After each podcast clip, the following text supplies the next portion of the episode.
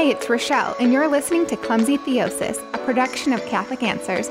Welcome to the place to transform the world by transforming yourself.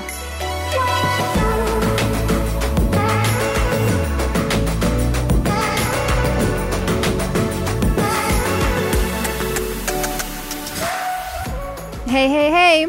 So, when I was approached about starting this podcast, my prayer life was a hot mess. And maybe I'm being hard on myself.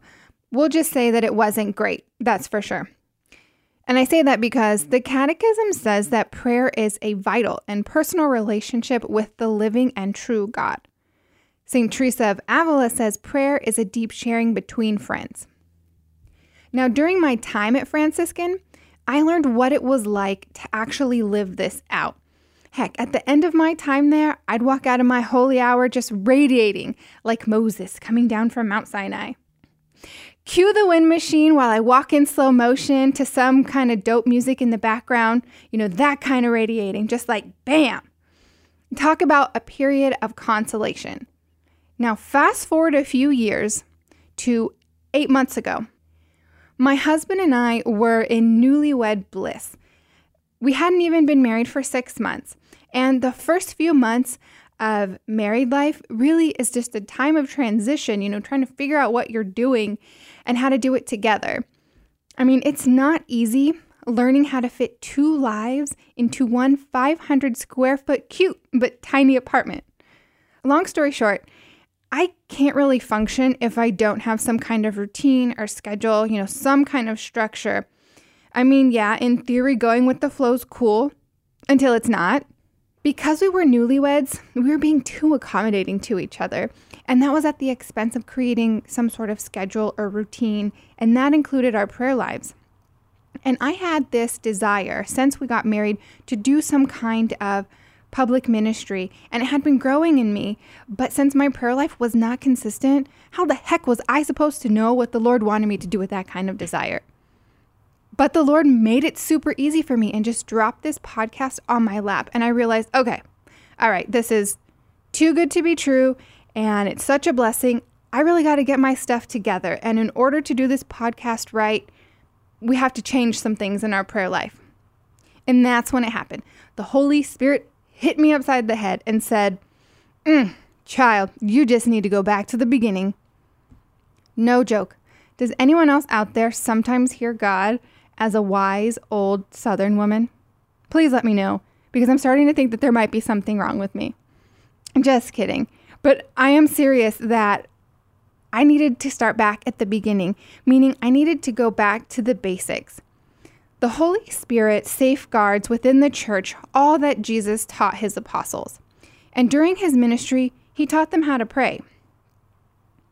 And basically, prayer consists in six basic forms. What are they? We have petition, right? We're used to that. Intercession, prayers of thanksgiving, prayers of praise, blessing, adoration. Now, how many of those forms of prayer have anything to do with me? Petition, obviously, right? I'm asking for things for on my behalf. And maybe you can make a case for thanksgiving. You know, if I were to be thanking God for something that he had done in my life. And you know what? That's really all that my prayer life had devolved into during that stressful period of transition right after my husband and I had first gotten married when I was being asked to do this podcast. And really, it was all about me me, me, me, me, me. And that's no way to have any kind of relationship, especially one with God our Father, Jesus our Savior, and the Holy Spirit our Comforter. Diversifying my prayer to incorporate all six of these forms of prayer really helped to change my focus. Instead of me being inward, I became more outward. Well, more upward. Let's say that. I think that's better. It made me more upward. It put life into perspective by reminding me that God is God and I am His beloved, His child. And it took so much weight off of my shoulders, a weight that was taking my peace and trying to make me doubt God's providence. Now, don't get me wrong, there is nothing wrong with prayers of petition. They show our awareness of our relationship with God, that we need Him and that we trust Him. We glorify Jesus when we ask the Father for anything in Jesus' name. And because we recently talked about the kingdom of heaven for two episodes here on Clumsy Theosis, did you know that petition is centered on the desire and search of the kingdom? And that there's a hierarchy in these petitions? So, first we pray for the kingdom, and then for what is necessary for us to be able to welcome it and to cooperate with its coming. But for that reason, that very reason, every need that we have can become an object of petition. And of course, intercession, we're familiar with that. It's basically prayers of petition, but on behalf of another person. The really striking thing about intercession is that the intercessor's prayer is very Christ like, right? Like Jesus was always and is always praying for us men, especially sinners. Now, my husband definitely has an intercessor's heart. Let me tell you, praying with him over the last year has influenced my prayer and taught me how to love others more deeply. So, I would encourage everyone to petition the Lord to have a heart of intercession and just kind of see what happens with all of your relationships with the people around you. They'll change and you'll notice the change. So, when it came to incorporating blessing and adoration into my prayer time, I hadn't ever really thought about what it meant to bless the Lord.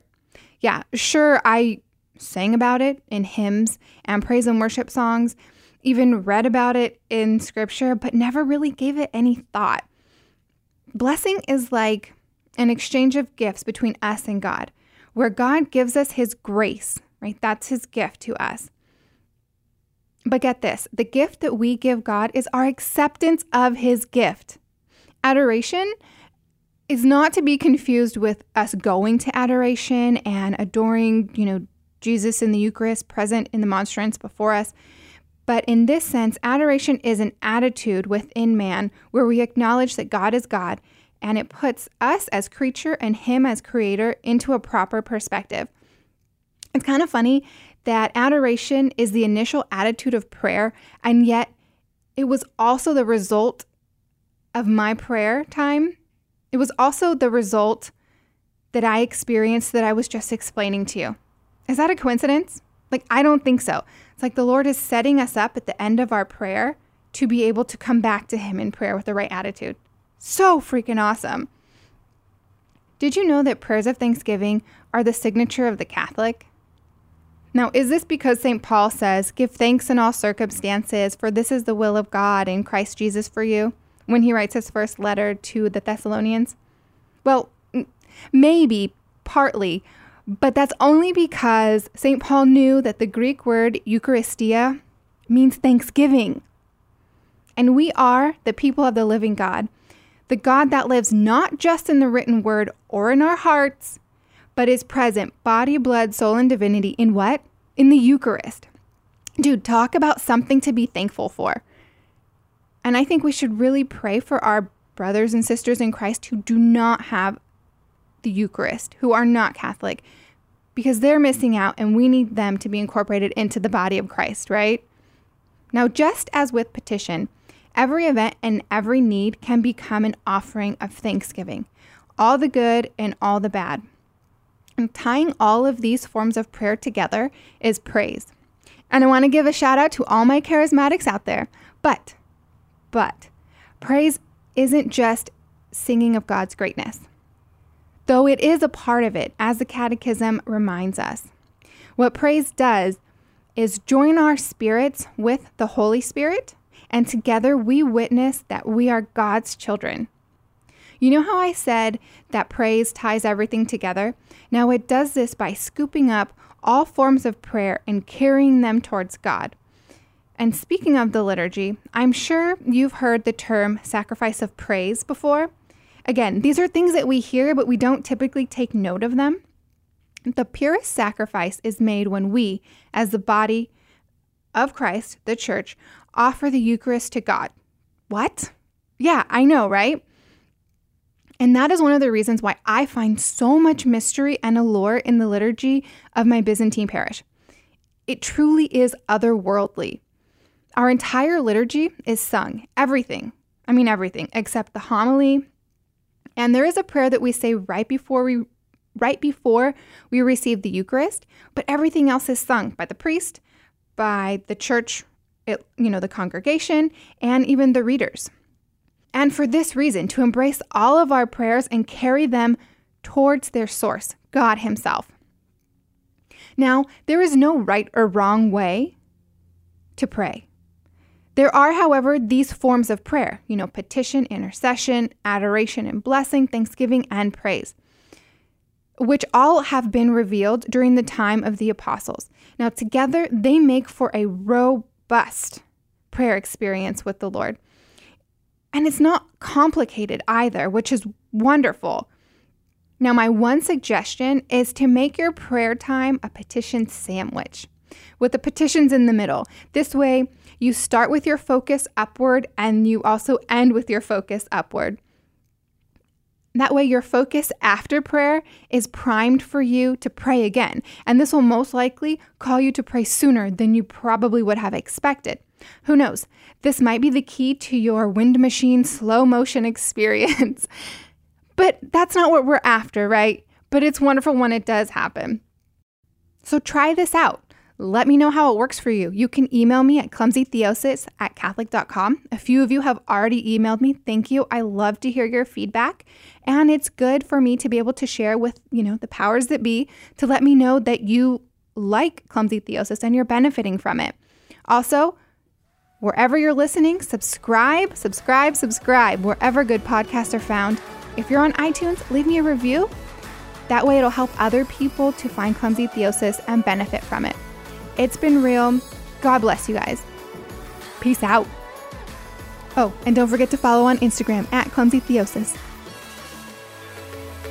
Thank you for tuning in this week to Clumsy Theosis. Each week, we explore a topic within the Catholic faith to aid listeners like yourself, as well as yours truly, in the advancement and deepening of the spiritual life and the personal ownership of our relationship with the big guy upstairs and his church. As cliche as it sounds, the world needs you. Become who you were created to be with Clumsy Theosis, the place to transform the world by transforming yourself.